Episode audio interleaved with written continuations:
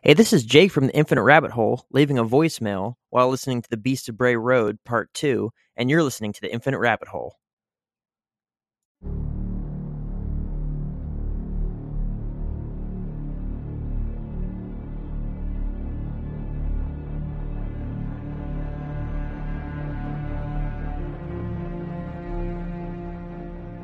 In 1882, a woman by the name of Madeline Vinton Dahlgren would write a book by the name of South Mountain Magic. It was in this book that the uncanny reality of the mountainous areas of Maryland would be finally documented for the world to learn of. The likes of witches, wizards, paints, and creatures such as the Snallygaster and Dwayo would finally escape the hills and hollers of South Mountain. Among these creatures, and many others, is one canine that was so feared and respected in the 1800s that the people who called the South Mountain area home thought of this creature as real as any other in the woods. A creature not wholly of the physical world, but rather one that can control its form in a way that had many mountaineers running for their lives, snapping in and out of existence, growing to enormous sizes, and snarling at its witnesses. Miss Dahlgren simply called it the Dog Fiend, but the locals eventually called it the Snarly Yow. Welcome back to Infinite Rabbit Hole, and welcome back to the Paranormal Network.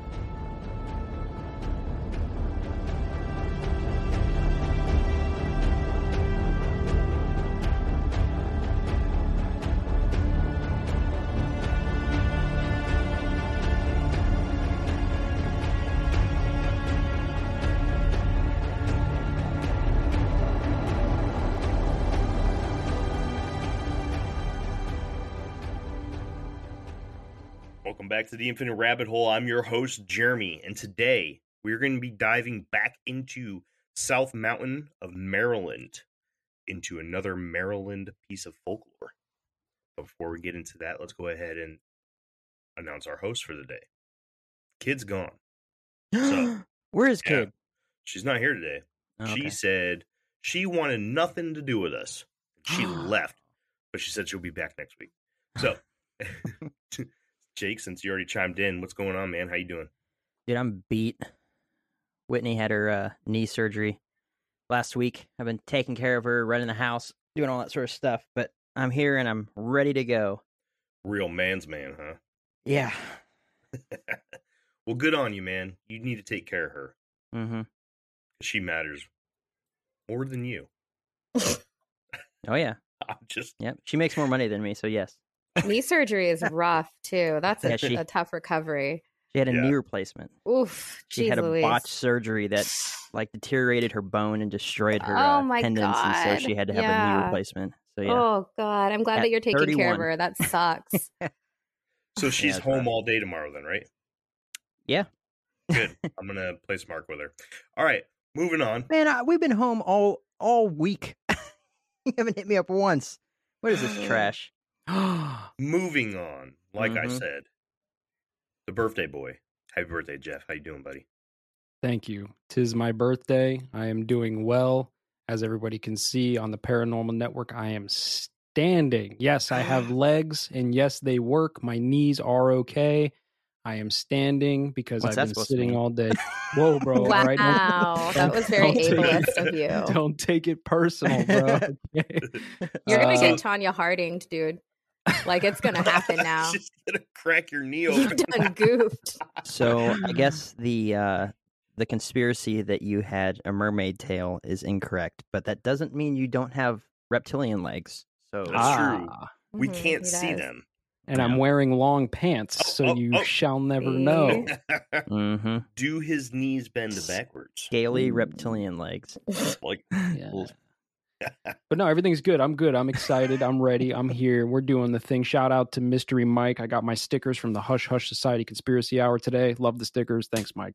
I also got my stickers a long time ago. Yeah, like 3 weeks ago. And thanks, Mike. I'll say thank you to Declassified Dave, because he sent them to me.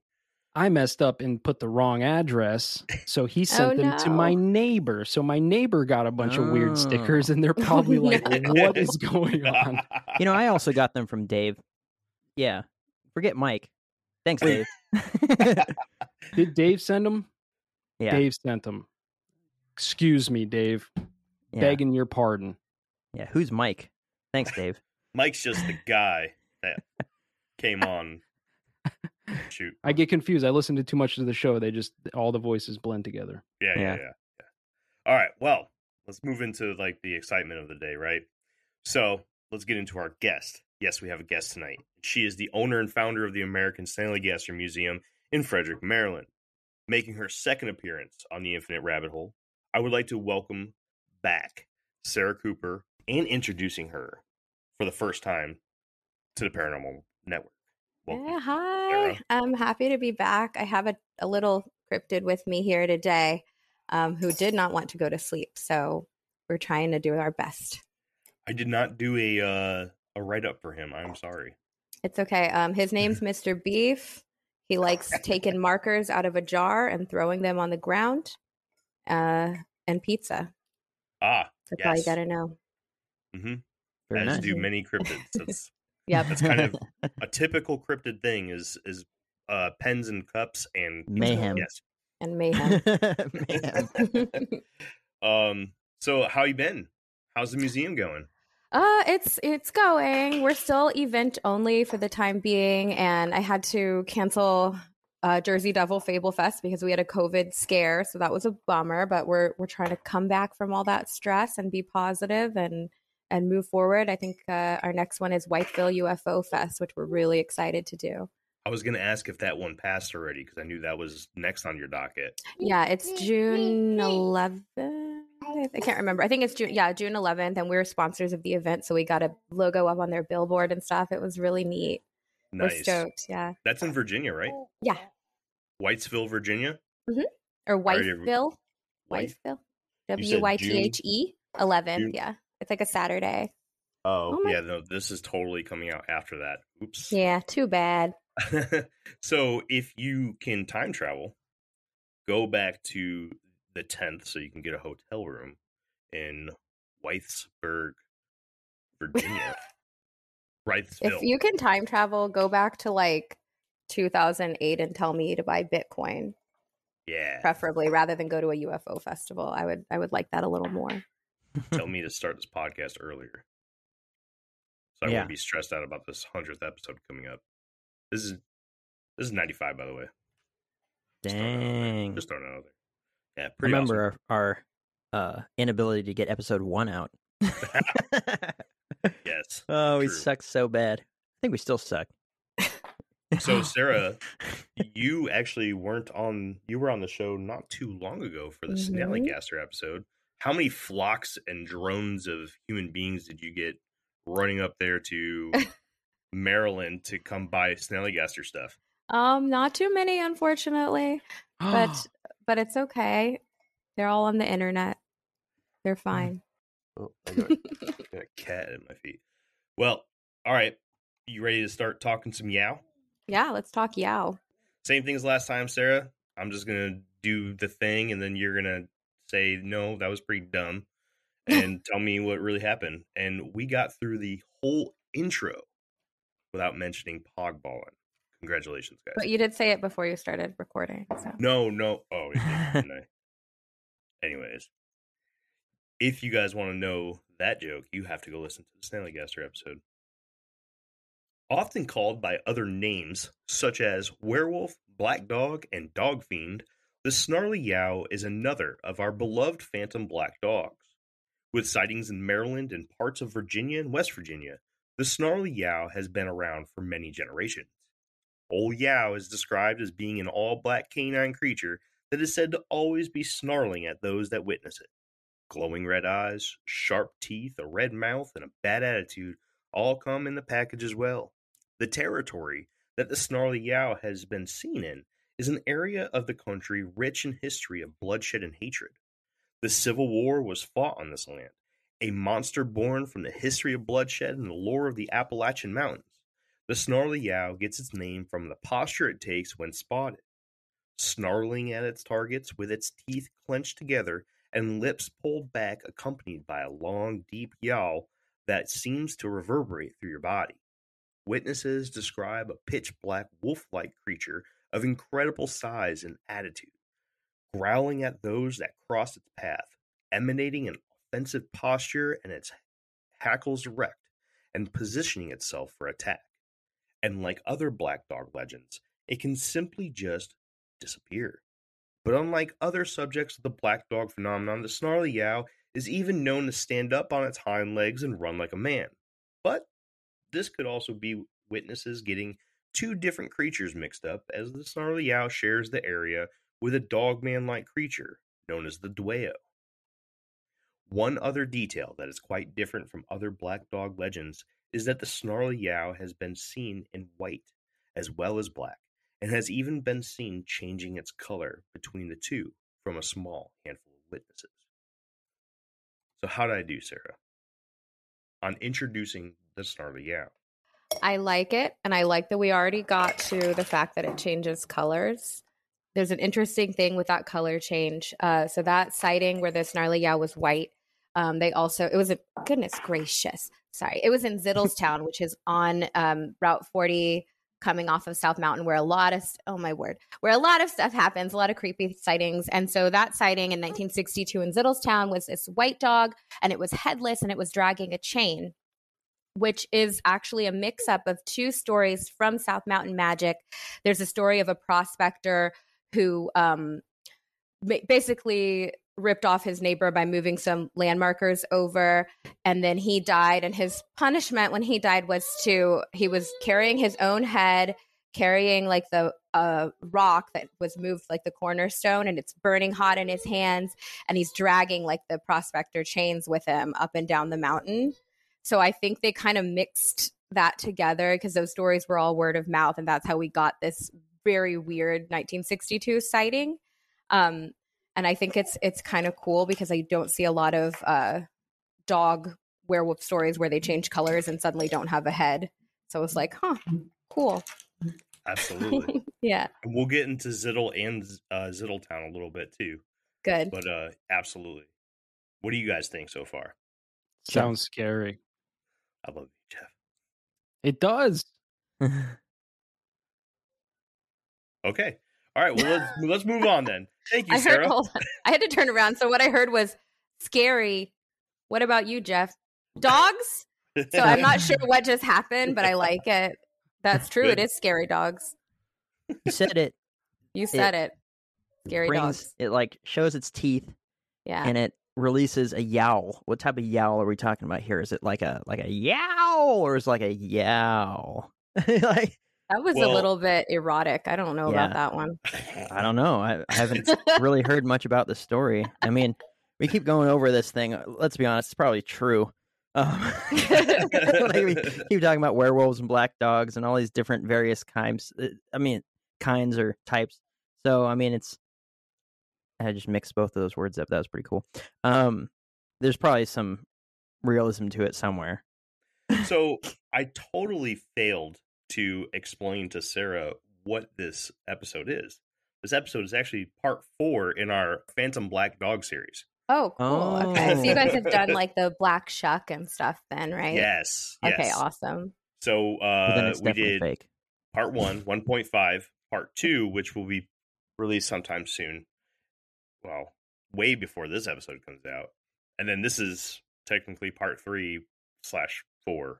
So yeah. Plus 5, 6, and 7 ready to go whenever I can get my guests. So everyone is completely bored of these black dogs now. Oh, we hate it. Yeah. That's why I was like, I need to get Sarah. We need to spice this up a little bit. Mm-hmm. Yow. Oh, that's there you go. Like there it that's is. What it sounds like. There it is, like. Jake. like a death whistle. Yeah, I would like it if it sounded like a banshee. That would be so creepy. I blew the death whistle in the last black dog episode we have. I have one of these Aztec death whistles up here on my shelf. Did it work? Great. Yeah. Cool. Awesome. That's pretty sick. All right, moving on. Something familiar. The Snarly Yow may have some slight different lore around it than other black dogs from around the world, but there is plenty about it that is familiar as well. Other than having the general look of a phantom black dog, the Snarly Yow also has some habits that it shares with its brethren. The creature is known to block pathways, run at extremely fast speeds, scare animals, and physically affect the environment. It also seems to be impervious to attacks by rocks, sticks, and bullets. Due to when someone attempts to attack the creature, the weapon of choice simply passes right through it without causing any harm whatsoever, just like in other Black Dog legends. This ghostly canine is also known to be an omen of death to come as well, with lore of people succumbing to their deaths days or weeks after their encounters with the Snarly Yow. And although there are outlying stories of other phantom black dogs that cause harm or even death to their witnesses, the Snarly Yow once again follows suit by not having any direct deaths or injuries caused by the creature itself. Although there was an account of a man who suffered a broken collarbone after being thrown by his spooked horse after encountering our subject. And yet again, the Snarly Yow is also known to be a protector of sorts, by purposely causing its witnesses to divert their path, either temporarily or permanently, to protect them from some unknown force ahead on their path. Tear it apart, sir. Go ahead. So I like that idea, and then I like that it's taken you off a path, so it's kind of got this like Morrigan vibe, like it's deciding who lives and who dies, and it's like leading you one way or the other. I'm gonna just talk some smack about Daniel Messick, the man who was thrown from his horse. In this story, he tried to kick the dog for like no reason, and I'm like, it's one thing if it's attacking you and you threw something at it, but like I'm picturing that he was just like, being kind of a rude person. So I have no sympathy for him and his collarbone. Yeah, he deserved that. Yeah, don't kick dogs, even ghostly ones. It's very rude. Yeah, it's mean. Mm-hmm. What a scumbag. Daniel Messick and your whole family. I spit on you. They probably still live in Maryland. They're probably like family. Their whole family. They work at the Wawa down the road. They're mad at me. Guess we're not going to the Snallygaster Museum. I guess we'll take our business elsewhere. Probably. That's fine. Fuck them.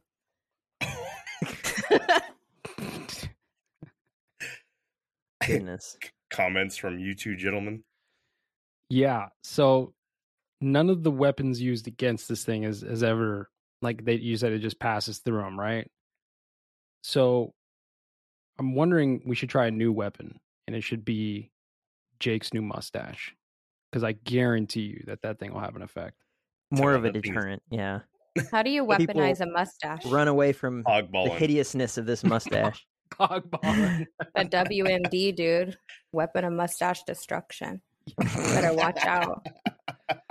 Like I like it. I think you would do this. Like I think you do that, and then you like have to touch the thing with it, but you really got to like grab your mouth out to get it to work, because so you can try it now.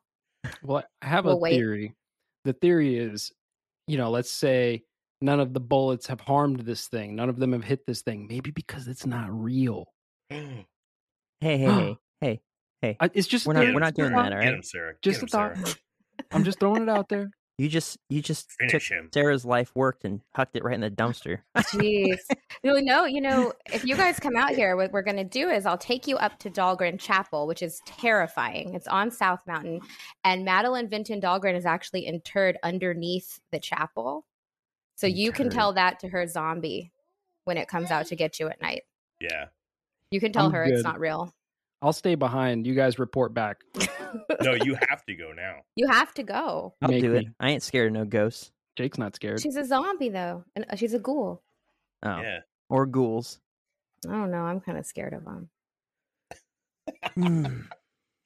That mustache will be there. Look, I just haven't shaved, all right? I'm on leave. So, I like it. It looks good, bro. It's looking good. It's going to be gone the day before my leave ends. No. Whitney's like, you got to grow out your mustache. I'm like, nope, sorry. No. Yeah, I'm with Whitney, dude. Leave it. I like it. It's solid. It's a solid 8.7. So there's never been someone... let me make sure I got this right. There's never been someone that's been physically harmed by the Snarly Yow, right? As far or from my sources, no. Sarah might have better sources. Well, though. So I'm going to say no, no one has lived to tell the tale. Maybe somebody got dragged off and eaten. And how would we ever know? Where do the stories come from then? The people who didn't get eaten. Duh. Where no all stories come from. Jeez. The ones that didn't become ghost dogs. You're right. How stupid of me to ask that question. They're just, they become dog poo-poo in the woods. Hi. You ever seen white dog poop? Don't get me started. Oh, that's from the Snarly Yow. Okay, cool. I literally get so upset about this. It's like my biggest thing where I'm like, it used to be white. And like, everyone's like, no. And I'm like, I know it was. Yeah, I know it was. Everyone's lying to me. It's okay. I'm glad you know. Oh, I know it was. Yelled about this many times. Seen it. Dogs used to have cloacas. Dogs used to lay eggs. Dogs still lay eggs. You guys don't. When was the last time you guys watched a dog give birth? How do you know whether they lay eggs or not? I thought you were going to ask was the last time we laid eggs, and I was going to be like, that too. Well, you, because you're reptilian, but those two, I don't know. Nope, just hogs. Yep. He's got his nest in his closet back there. Ew, it smells like hamsters. Moving on. Let's go. A little bit of history. Major appearances by the creature were in the 1800s, early 1900s, and even as recently as the 1970s. Of course, there have been minor appearances since and between these years, but the presence of the beast was definitely known during these time periods. And during these time periods, no places felt the pressure of its presence more than the area around South Mountain, Maryland, in the towns of Hagerstown.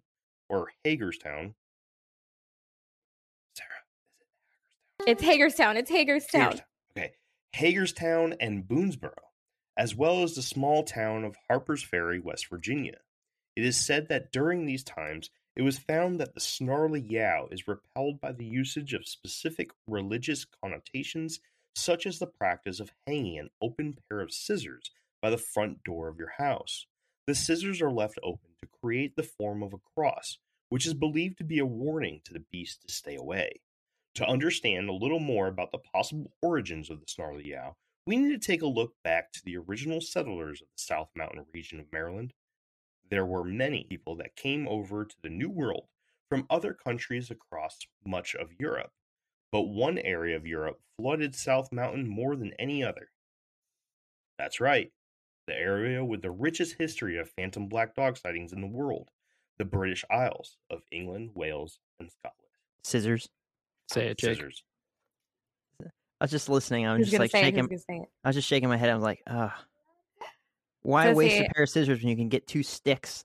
This is why the scissors, because it could be part of the fae. That's part of how you ward off the fae. That's part of how you tell if your child is a changeling or you prevent a changeling from switching bodies with them. You would hang scissors above their crib. So that gives. Yeah, which is super safe. Good job, Ireland. And stab them, then you know that they were the devil spawn. Then you know they were the devil spawn. But no, like the scissors, because, the fae are repelled by iron. So back then, that would have been what they're made out of. So that gives me so much credence to the fact that it's a member of the fae. It's like an ultra-terrestrial. And then it's being drawn to battle sites is more of like that Morrigan fae energy where like they're drawn to violence or they're drawn to conflict and stuff like that. So I'm glad that you brought up the scissor thing because they could have just used sticks. Well, everything was made of iron back then, even the sticks. So I mean, they could have used iron sticks. They could have used nails. Everything was made of wool. Oh, everything is made of wool. Even people. Sheepsquatch wool. I'd like to see that. Wool. It sounds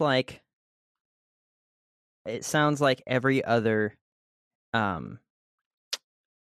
like pre-America sort of devil superstition. Like everything had something to do with the demons. So everything had to be, have a superstitious note to it. So it just sounds like another one of those things. And everyone was Zach Baggins back then. What's up? Everyone was Zach Baggins back then. It was all Zach Baggins all the time. He thinks everything's a demon. That's his whole shtick. But anyway. Oh, well, fair enough. Yeah, CJ used to call me out for that. But anyway, I don't disagree with them, but I think that using, you know, things that we make or iron or some sort of crystal or element or blah, blah, blah, blah, blah, blah, blah. It's just all, you know, ancient superstition. But it's just, it sounds like just another one of those sorts of things. So I'm guessing back then they might not even have been scissors as they were like sheep shears or like some sort of farm tool rather than scissors. I could be absolutely wrong.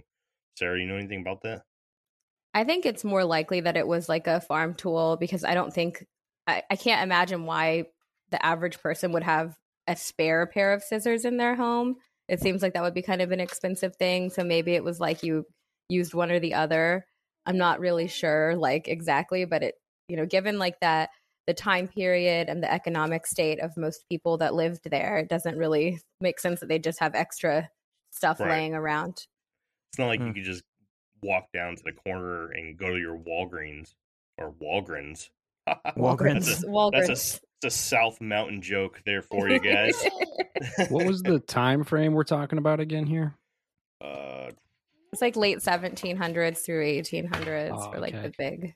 And then you know, slightly into the honestly, I think sometimes, and again, you know, I'm the crazy one, so my opinions will change day to day on this, but sometimes I think that, you know, a few hundred years ago, there was a lot of crazy like cryptids or monsters running around. And that's why a lot of these stories, you know, came about. Whereas today, I think it's just the folklore kind of carries on. But if you go back a couple hundred years ago, like, totally could have been some wild stuff that was happening. I was talking to somebody at work about this, and they brought up an interesting idea. And I, you know, I'll just throw it out there, see what you guys think. This person asked, why don't we get so many cryptid sightings now? And I was like, well, I mean, we do, but technically we just get like most 90% Bigfoot, 9% Dogman, and 1% everything else, right? It's just not a lot. And he's like, well, do you think that just like bears and elk and everything else, that maybe we just expanded too much and encroached on their environment too much? And, or, you know, is it something that we just kind of grew out of? Like, it's like a sense that we lost due to our laziness and whatever, we just can't recognize them anymore. And I was like, that's actually a cool question. Let me ask my show one day. And here it is. Let's ask that question. So what do you guys think?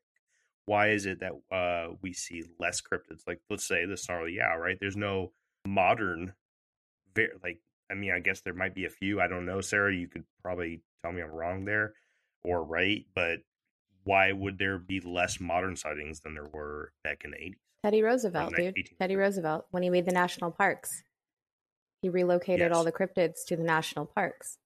We have talked about this. And everyone that works for the Smithsonian is a man in black. So Jeff. That's literally. Jeff's like, yes. Yes, it's true. Go ahead, Jeff. Say things. Yeah, no. She's yep. Mm-hmm. I agree. Good old Teddy. Good old Teddy. What do you think, Jake? I somewhat agree. So I look at every cryptid from the angle of it being a possible flesh and blood thing versus a spirit or something, right? Unless it's a demon.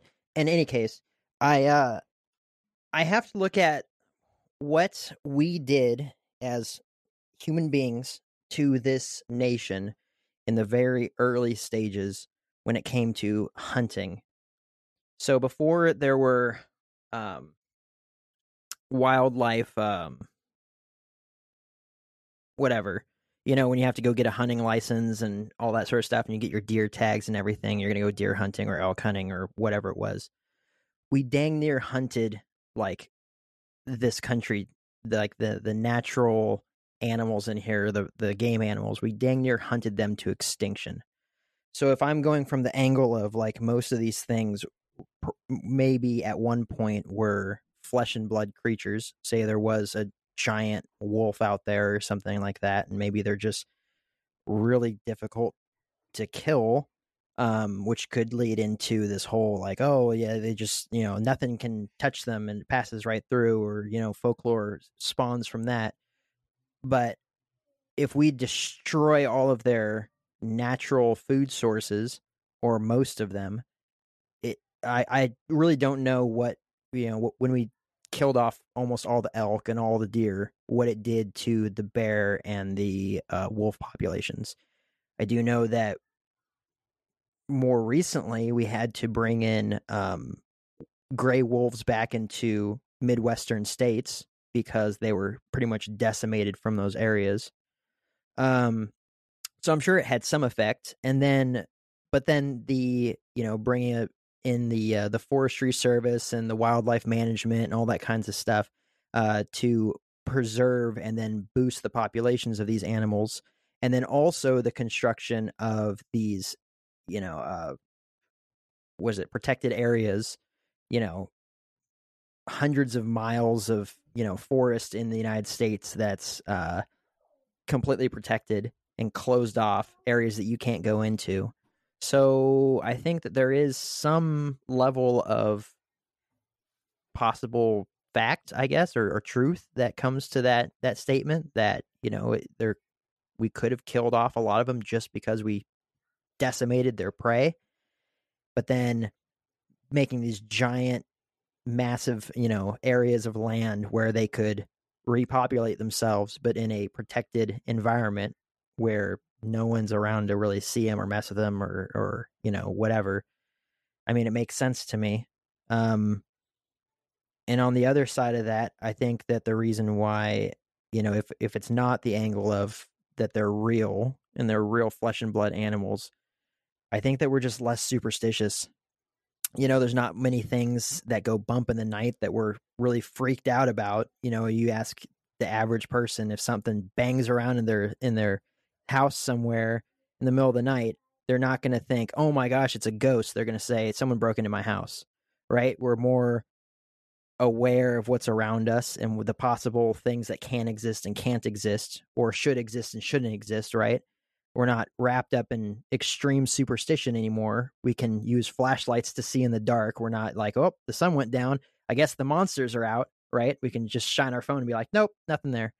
At least from what we can see. So I think that there's more information, more understanding of how the world works. And then also the angle of, you know, if these were real, what could we have possibly done by destroying every animal that we could possibly eat? Be like, wow, these things are made out of meat. Let's kill all of them. I mean, that's what happened to the plains. Well, not all of them, but the plains bison pretty much. Sure, yeah.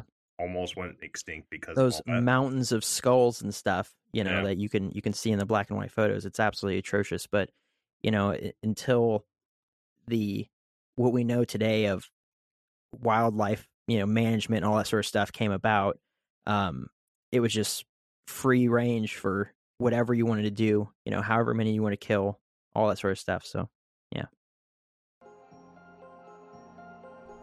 Hey, everybody, bear with us while we take this quick break. What about you, Jeffrey? Yeah, Jeffrey. Yeah. It's probably a mix between what Jake just said, and also, like, I do think that there's a level of our, how do I want to phrase this? Like, things have been happening, in my opinion, over the last, like, 100 years or so, where they've utilize technology and like scientism, right? My favorite word. And they've actually like made it almost impossible for us to perceive things that we used to perceive, right? Like, I think that truly as humans, we were able to do things superhuman-like at one point, right? And that includes things like seeing partially to the other side, right? Other dimensional beings and things like this. So like, I think that all of that has just, we've been so dumbed down by everything that maybe we've just lost the ability to actually see some of these things that may or may not have been in this three-dimensional world we're in. Maybe it was somewhere in between, and now we just can't see it anymore. Like a loss of a sixth sense kind of thing. Yeah, yeah. I love that. I think that technology definitely did a big blow to the collective unconscious and our ability to perceive things and connect with other people. And it just gets worse and worse and worse as time goes on. But it definitely can apply to supernatural creatures or whatever we want to call them, ultra-terrestrials, John Keel style. That's why you used to see them a lot more. And now people are so like, think about like UFO sightings that went up during COVID because people were not looking up at the sky. They were at work and and then people were home and they're looking up. Like a lot of stuff just gets missed because you just don't care anymore. So I think that makes sense completely about why we're not seeing cryptids. He sounds like he's destroying. No, there's a ghost behind her. He's just, he's like, so our doors have the original like locks from the 1700s. So they're really heavy. And he's just like kind of messing with the door and the lock's not quite catching. So it's like loud. Right. Smash, smash, smash. Yeah. Little cryptid. You said it. Mr. Beef is stealing the show. What do you think, Jeremy? No one's ever asked you that before, I know. Well, I totally am on board with Sarah when it comes to the national park system. I've said that plenty of times. I think there's some really fishy shit going on with the national park system. And there's definitely a reason why 90% of every national park we don't have access to, if not more than 90%. I don't know, because I'm such not a woo guy, right? But the more you look into this stuff, it's like, okay, this is either complete BS or there's woo. Flesh and blood just kind of gets pushed out, right? And so I don't know, man. I'm undecided, honestly. It's a mixture of what everyone was saying, and I'm not going to come up with an original answer here, so I'm just going to skip and say ditto, ditto, ditto, ditto. Ditto to all of your disagreeing arguments. Yes. Yes, although you all disagree, I agree with all of you. Yes. All right. Let's actually talk about the Snarly Yow for a second. All right. We did that one. Moving on. Sometime in the 1800s, a man by the name of William L. was traveling along National Pike on his way to the cabin in which he lived with his family near Glendale, Maryland. At around 10 p.m., he encountered a very large and ugly black dog just outside of Glendale.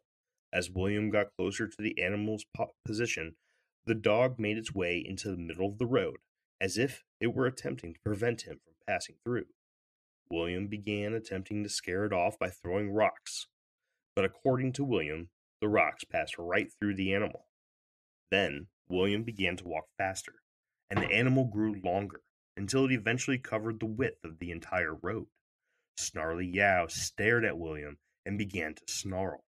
William believed he was going to be attacked, so he attempted to punch the dog, but his fists went right through the animal and caused no reaction by the Snarly Yow. Soon after he began to try to fight the beast, it simply just walked off into the tree line and disappeared. William continued home without any other hiccups. Now, we all know many other accounts of these phantom black dogs where they momentarily block your path as a way of protecting you from something. Even though William had no other issues that night, do you think that the Snarly Yow was simply protecting him from something else? Remember, the likes of the Dwayo, the Snallygaster, Bigfoot, Sheepsquatch, and devil monkeys have been spotted in this general area and around this time frame. So what do you guys think? So just, you could be saved from something and never know, right? Like you have that multi-dimensional theory that like something splits off, you went somewhere else, maybe it was the Snarly Yow got involved. So just, you may not even know what you were, Kieran, for goodness sakes, what you were saved from. So he doesn't necessarily have to have a close call kind of story. But I think it's interesting. There's one other in this area, there's the DC Demon Cat. That's like spotted in Congress that becomes really big and like jumps at you and then disappears. And it's been spotted before like national tragedies. So I kind of want to just throw him in there, even though he's not a dog. He gets a spot. So what do you guys? I mean, this is something that we've seen in other black dog stories too, right? Where this animal steps out and blocks you. Like, let's take, for example, I can't remember the exact name, but the one who was riding his bicycle and came across what he thought was Black Shuck. And Black Shuck was just simply growling at him, and he got off his bike because he was getting ready to fight it, remember? Yeah. And a dog or a car came through the bushes behind the dog and almost ran him over. If he didn't, if he wasn't off of his bicycle in time for that car to come through, if the dog wasn't there forcing his actions, he would have been toast by a drunk driver. So what do you guys think?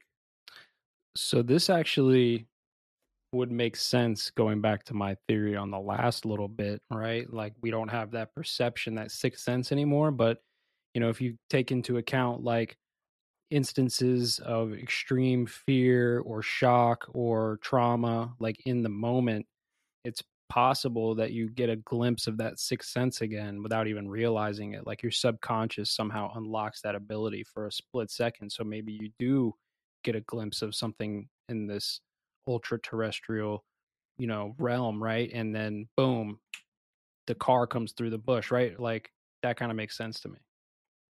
Right on. Real quick, I'm going to jump into another encounter. This is probably one of the more famous ones. No, Jake doesn't get a say? Okay. Oh, no. I'm sorry. I thought you did. Go ahead. Jake, what do you think? Oh, I don't have anything. Go ahead. Okay, good. Thank you. Really? I took his answer. Yeah. Okay. Yeah, good. Jeff took my answer. Sorry, Jake. We'll start with you next time. Cool. A man only referred to in George Dudding's book, The Snarly Yow, as Mr. W., was a man of impeccable marksmanship. One day, he was walking along the National Pike when he encountered the Snarly Yow crossing the road in front of him. When the dog noticed Mr. W. in the road, it turned towards him, showing its teeth, and let out an aggressive growl. Mr. W. grabbed his rifle off his shoulder and took aim at the beast, and at close range fired a dead, accurate shot right into the monster dog. But as he watched, his shot seemed to drive right through the dog with absolutely no effect. He became shaken at the possibility of his rifle not being able to protect him from this gigantic and angry mutt.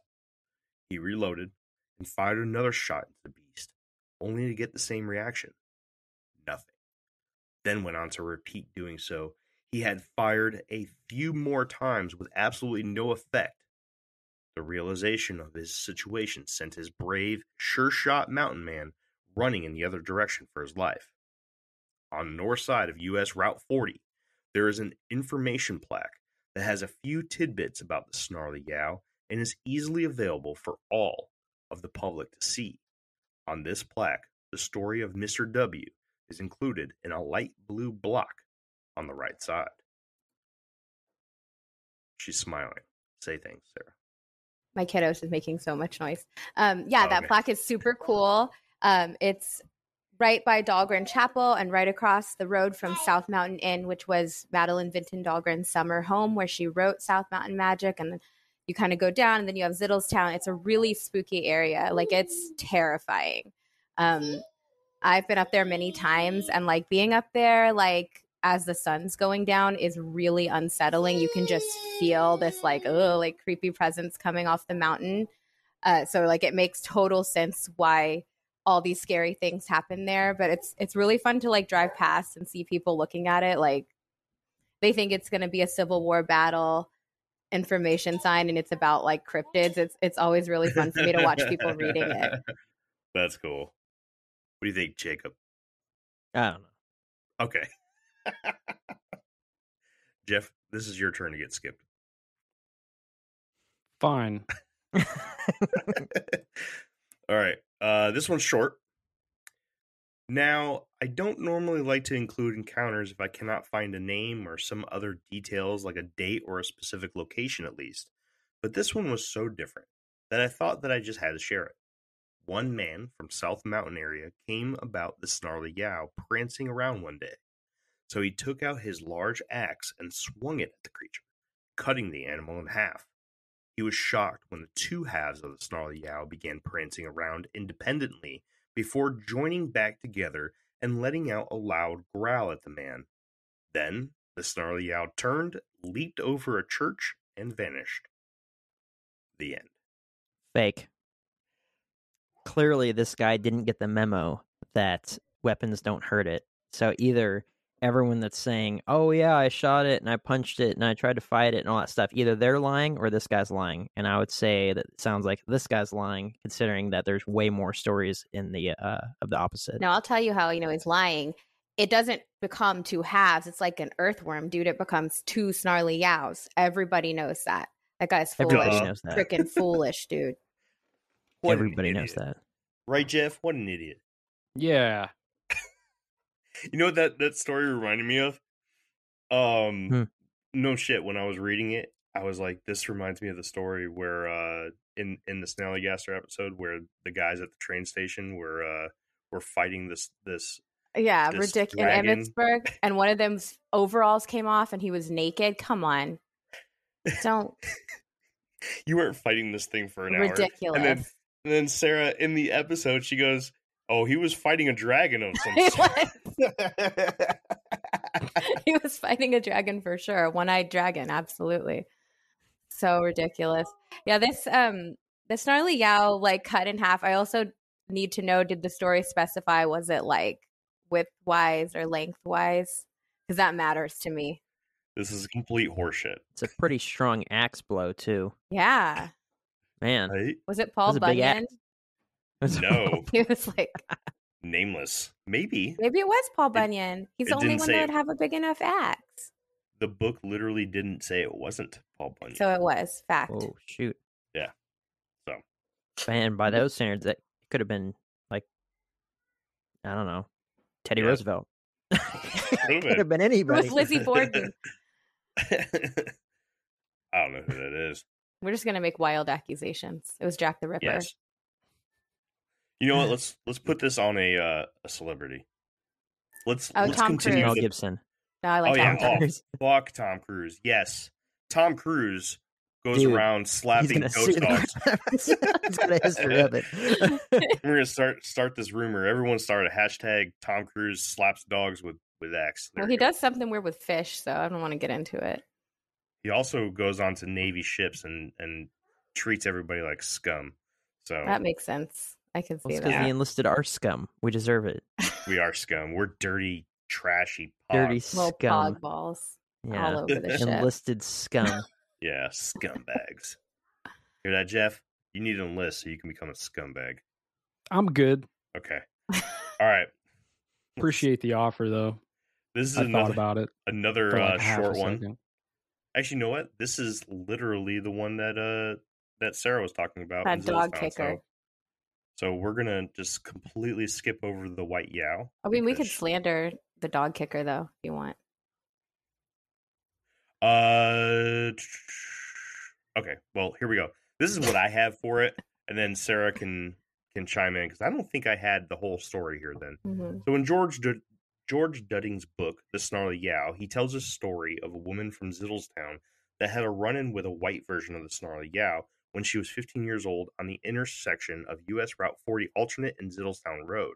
She was with her 16-year-old cousin, and it was just after dark in 1962 when the two teenagers saw what looked to be a white and translucent dog. She described the dog as looking headless and wearing a collar and chain. Even though the dog was a good distance away, they could tell the chain/leash was metal because of the sound it was making while it was dragging along the pavement. Done. How did they know it was a dog if it didn't have a head? Yeah. Could have been a big fox or wolf. It could have been a raccoon. Could have, yeah. Could have been a giraffe. It said dog on the side of it, duh. The head. It was a video game, and its life bar was above it. It said dog. Name was dog. Yeah. Okay. No head did dog. That's what it said. Old doggy no head. There he goes. Old doggy no head. That's gonna be the wrap. So we've got the Snarly Yow and Old Doggy No Head, and it's gonna be like the hottest track of the year. I'm really excited. Jeff's gonna throw it down. Yep. Mom spaghetti. Look at him. Whoever made it this far into the episode is laughing right now. Good. They should get a prize. Not much to talk about here, so let's go ahead and move on. Dudding also tells a story of a man from 1976 that was driving near Boonesboro, Maryland, when he suddenly saw a dog in his headlights. The man slammed on his brakes, but was too late. Even though he felt no impact, he was sure he hit the poor animal. After the man stopped his car, he got out to see if the animal was in any shape to help and assess the damage of his car. To his amazement, there was no body in the road, and there was absolutely no damage to his car. Just as he was beginning to feel better about the whole situation, he heard a low growl come from behind him. When he turned around, he locked eyes with a massive black dog that was walking towards him around the backside of his car. The creature was growing more and more with every second that went by. The man jumped in his car and locked all of the doors and turned on his ignition. The dog bent down to look into the driver's side window and locked eyes with the man once more, this time letting out a deafening howl. The man shifted the car into gear and took off as fast as he could, never looking back. This encounter is one that seems to repeat a lot. I do not want to dilute these stories with ones that literally tell the same thing, plus or minus a few minute details. Just know that once the invention of the motor vehicle came around, the most common incident involving the Snarly Yow was it being hit with a car and causing absolutely no damage. And the dog was seen shortly after the incident, snarling at the witnesses, before it disintegrated into nothing. And trust me, when I say many, I mean there was a lot of these stories. Go, tear it apart. Yeah, I don't know, man. It sounds too much like the perfect movie scene, you know? Ooh, yes. Like it's somebody just saw a movie and was just like, yeah, man, that happened to me too. Yeah, and that's a common sleep deprivation thing too, when you're driving and you think you see something in the road. So like, I don't know if it was a Snarly Yow. It's probably just, they were just tired. That is a good point. Because this is something that gets brought up a lot in the black dog folklore. Go ahead, Jake. I know you got something. Well, I was going to say that this guy's obviously never hit anything before. I mean, you feel yourself hit a rabbit. Like my one of the guys in my one of my coworkers, he hit a dog, a German Shepherd, 2 months ago, going 45 miles an hour, and it totaled his car. So, I mean, like, yeah, I mean, there's no like, oh, I may have hit it. I'm not certain though. I didn't feel anything. No, you definitely feel something. But I agree. It sounds like a really easy thing to make up. I will give it this much, though, because I used to drive up that way a lot, and I drive a Tesla, and I do self-drive. Stop. So you're fine. You drive, if it sees something in front, it does this, like, crazy warning, and it's like, forward collision warning, and it stops the car. And it did that. Oh, my gosh, I'm so sorry. It did that a lot in that area. So maybe it was a Snarly Yow. I don't know. I never saw anything, but Elon Musk did. Ooh. Elon, watching you. My wife's new Escape does the same thing, but it did it the other day when there was a bicyclist in the bicycle lane, and he was really close to the line, and it started just going off. Scary. And I was just like, but they weren't even in front of the car. Yeah. So honestly, like a bush on the side of the road could do that. Honestly, yeah. Are there bushes on that road? I think there are, but I also don't think that Elon Musk would ever do any wrong. So obviously it's perfect technology that works every time. I mean, come on. Get her, Jeff. It's definitely not going to turn into a transformer. Don't get me all fired up. I want to get you all fired up so you rap. Come on, Mom Spaghetti. I'm not going to rap. It's not happening, okay? Just put it out of your mind. Your beard is weird. There'll be no rapping. Stop yelling at the mic. Oh, that's funny. But I could go off on a tangent about Elon Musk, but I'm not going to do that on this episode because it has nothing to do with this episode. Very well.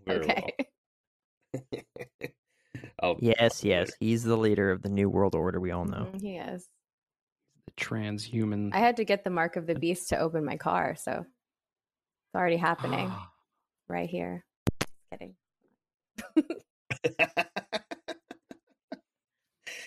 It's under my bangs. Moving on. I'm going to go. Michael Zittle was born in present-day Zittlestown near Boonesboro, along the range of South Mountain of Maryland in 1798. Much of what we know of Zittle comes from documentation by way of a book called South Mountain Magic, Tales of Old Maryland, by a woman by the name of Madeline Vinton Dahlgren. Wawa. Dahlgren. In 1882, in her book, she describes Michael Zittle as the wizard of South Mountain and the, quote, the high priest of all this evil practice. Zittle was a practitioner of dark arts and was known far and wide for his works. He came to be known by many titles, such as sorcerer, black magic wizard, conjurer, hexer, spellcaster, and charm maker, as well as being known as openly practicing witchcraft, Satanism, and demon worship. Yet some of his closest friends and colleagues simply describe him as a faith healer. Zittle never charged for his services, but eventually ended up publishing a book of spells for the easier, less serious spells that were commonly asked for by many people. Spells such as restoring stolen property and proceedings following a horse theft. The book was published in 1845 under the title A Friend in Need, or Secret Science, and was the only way that Zittle was known to make money off of his services. But why are we talking about Michael Zittle? Well, it is thought that the wizard of South Mountain was responsible for conjuring up a few different mythological creatures or spirits in the area, one of them being the Snarly Yow. In our episode on the Snallygaster, we briefly dove into the history of the National Road and its possible influence on the birth of the Snallygaster. National Road runs directly through Zittlestown, Maryland, and at the time of its opening in 1849, it was common for travelers of the National Road to stop at a spring on the Zittle property to get a drink for themselves and their horses. During this time period, an extremely large black dog was known to scare the wits out of these travelers as if it were protecting the section of the road that the Zittles call home. Freshwater springs were important to life in that time, and it was the thought of the locals that Michael Zittle initially conjured up the Snarly Yow to protect his freshwater spring. So what do you guys think? That's all I have, by the way. That's the end of the episode. That's interesting. So I do believe there is a such thing as magic, right? Ooh. I do not think anybody should practice magic personally, but I do believe it's a thing. And I also know that water is an important aspect of that, right? Like springs or under, like aquifers and all kinds of stuff, right? Like natural formations of all kinds have something to do with like the geomancy, right? Like ley lines, all that good stuff. So the fact that some dude might have been performing some form of magic, and it ties to a spring, and it ties to these beings that could be otherworldly, I could buy that. Absolutely. That's dead on. And it's interesting her take on, because she was obviously very religious. She, built this church, all of that. So her take on what the Zittles were doing and that kind of magic is called like powwow. And it's pretty big around here and into like Pennsylvania. I don't know if you guys have ever covered the powwow murder, the Nelson Raymeyer murder of the powwow folk healing guy. But a lot of their magic is really weirdly specific stuff like getting stuff back and horse stuff. And like the big one is to stop bleeding. There's like this thing that you say over the bleeding. Shh. He only does this when I'm talking. Poor Bubba. But it's very interesting that to see how she discusses him and her perception of him from such a religious standpoint versus what everybody else felt about him, because he did a lot of good in that community and helped a lot of people. Could he have conjured up a Snarly Yow? Probably. I think if anybody could, it was like his little tulpa moment. But I stand the wizard Zittle. He did nothing wrong. He's fine. I agree with the magic statement. Definitely think that it's real to an extent. I've heard of the whole I think CJ talked about it, conjuring up something or willing something into existence and burning leaves, whatever type of leaves he said. But like something happening on the other side of the universe and all this sort of stuff. I don't buy that one bit, like at all. Anyway, but I definitely think that there is some extent that comes, some sort of something that comes from demon worship and witchcraft and all that sort of stuff. But that it's definitely not good. I don't know. I don't know about the whole conjuring something into existence. I mean, imagine that with that sort of practice, that the only thing you could bring out would be maybe the spirit of a dead person or a demon. And for that, I have to reference back to biblical stuff. And once again, with like the last one, I don't recall there ever being a situation where an angel or a demon represented themselves in the form of an animal, though I don't think that it's entirely impossible. And certainly the Bible doesn't include everything that's ever existed. Yeah, interesting take for sure. Yeah, I don't know. Wow.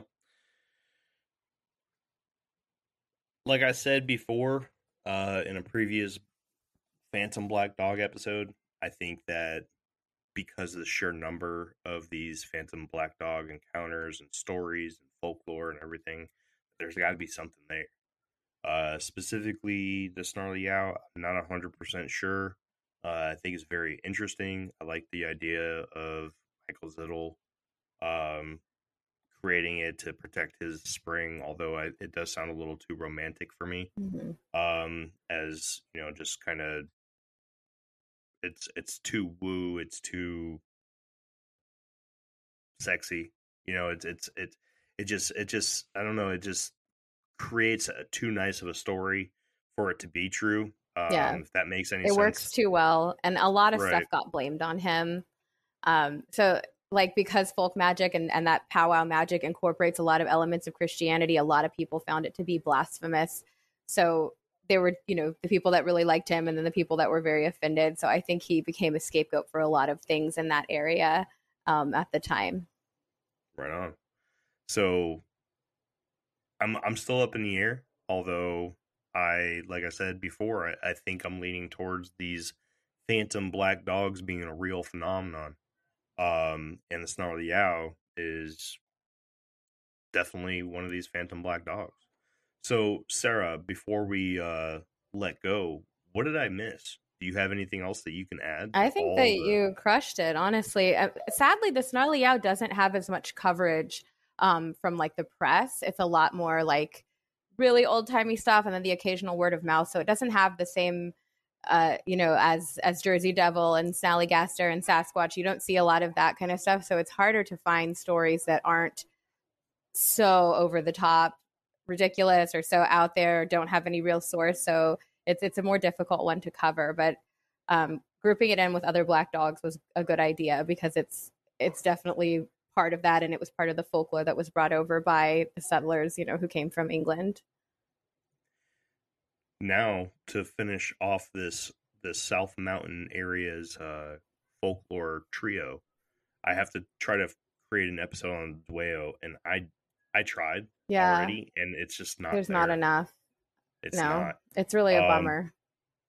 I think a reason why it could have such less popularity. I mean, this is the first time I've ever heard of it. Obviously, this is Maryland, but I lived in Virginia for 10 years and never heard of it, right? Mm-hmm. If I had seen a massive black dog or giant wolf or something like that in the woods, I would more than likely say I saw what I think I saw, which would be a giant black dog or a black wolf or something like that. I could look right at this thing and not think, Snarly Yow, you know, because I've never heard of it before. Mm-hmm. So maybe that name has just been somewhat lost to history, right? People still see the same thing, but they don't refer to it as that. So when you go look it up, you only see these, like, you know, all these people back then that called it the Snarly Yow, versus now, where I agree, you could say well, it's in the black dog category because it is, right? It just has a specific name for a specific group of people or a specific area or whatever it is, you know? Mm-hmm. Quick, before we let Sarah have the mic and let everybody know where they can find her, I want to go over real quick my sources. The first book is, of course, Miss Madeline Dahlgren's South Mountain Magic. Awesome book. This was thanks to Sarah for pointing this out to me. Another one that was recommended to me by Sarah for the Snallygaster episode was The Mysteries and Lore of Western Maryland by Susan Fair. Also a fantastic book. There's not too much Snarly Yow in here, but it is mentioned. You guys really need to get Susan Fair on the show, by the way. She's an amazing guest. Well, maybe next time you come on, you can bring her with you. I'll try. Okay. And then the last but not least, George Dudding's Snarly Yow, where he touches a little bit onto the Snallygaster and the Dwayo. Also, anything from George Dudding is a very good introduction to anything.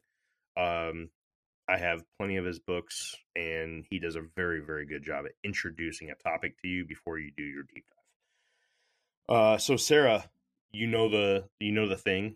Do the thing where you tell everybody where they can find you and who you are and all that stuff. Okay, I'm Sarah Cooper, the owner of the Snallygaster Museum here in Frederick. So on Instagram, we are American Snallygaster Museum. We are snallygastermuseum.com on the internet, and I still have not put anything on my TikTok, so I'm not even going to promote that. Well, we just started our TikTok. I'm going to go ahead and put that out for Kenzar, because Kenzar is spearheading our TikTok. Look for us on TikTok. I don't know what we're called. Do you guys know what we're called? Infinite Rabbit Hole Pod, I believe. Infinite Rabbit Hole. I was going to say something probably about Infinite Rabbit Hole. If I had to put my finger on it. Infinite RH Pod is our thing. Yes, Infinite RH Pod, all one word. Check it out. We need 1,000 followers so we can start going live. All right, so that has been our episode on this Snarly Yow. How do you guys think we did? Leave us a comment and stop by our Facebook group. Remember, when you go to facebook.com and you search Infinite Rabbit Hole, join both the white and the black logo. The white logo is our page where you can catch up on all the news Infinite Rabbit Hole and tag us in your posts, as well as the black logo, which is our group, which you can join in on the conversation and check out some of our really cool articles that we post and all of the other travelers post, as well as some authors and cryptozoologists and researchers and the such, right? And then, of course, there's the random... Every so often we get blessed with a conspiracy post by Jeffrey, which is always fun, but he seems to always forget us, but that's okay. Yeah. He'll post on the Shadow Band podcast group all the time, but us sometimes. Anyways, do you guys have anything to say before we sign out? Yeah. Hit us up later and we'll make Jeff do a rap. And throw some sick beats behind it. While he's eating spaghetti. Mom's spaghetti. We will not be doing that. Can you go to your mom and ask her for some spaghetti? No. Okay. Maybe.